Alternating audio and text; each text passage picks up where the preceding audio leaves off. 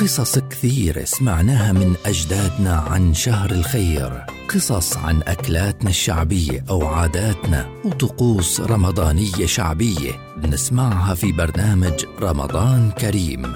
رمضان كريم برنامج رمضاني يصحبنا فيه الحكواتي حمزة العقرباوي خلال شهر رمضان في مثل هذا الموعد عبر أجيال.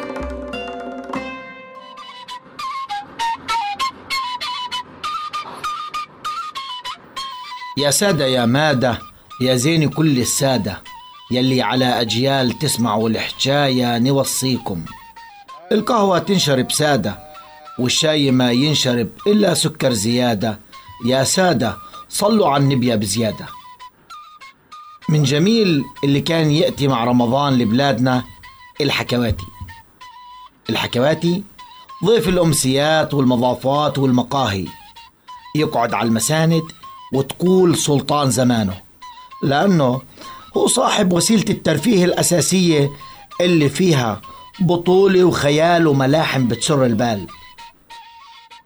من اللي كان ينحكى برمضان سيرة الأميرة ذات الهمة سيرة الأمير حمزة البهلوان عنترة بن شداد الظاهر بيبرس سيف بن ذي يزن وأبو زيد الهلالي. والحكواتي بتكون القصة معه ومعها انفعالاته وحماسه الشديد وتخيلوا الحكواتي بصيح بصوته. أما الأسد الرهيص فلقد كان على قتل عنترة حريص. وبعض الحكواتية بكون معه سيف أو عصاه ولما يصل لمقطع مثير في حماس بروح بلوح في يمين وشمال. وفي منهم بيكون بيعزف على الربابة. وخصوصا الحكواتيين اللي بيحكوا سيرة العرب الحجازية سيرة أبو زيد الهلالي.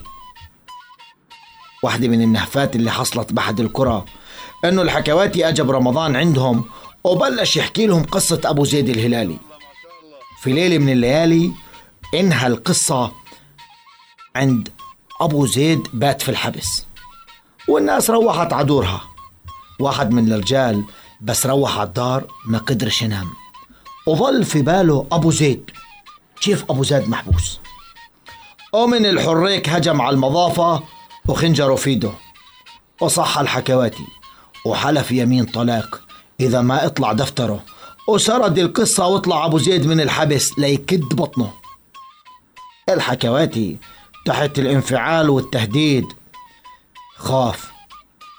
وصحي وطرد الشيطان وحكى القصة واطلع أبو زيد من الحبس فزلمتنا قدر يأخذ نفس ويروح ينام. اليوم بطل في حكواتي صار رمضان أبو المسلسلات أشكال وألوان. رمضان كريم.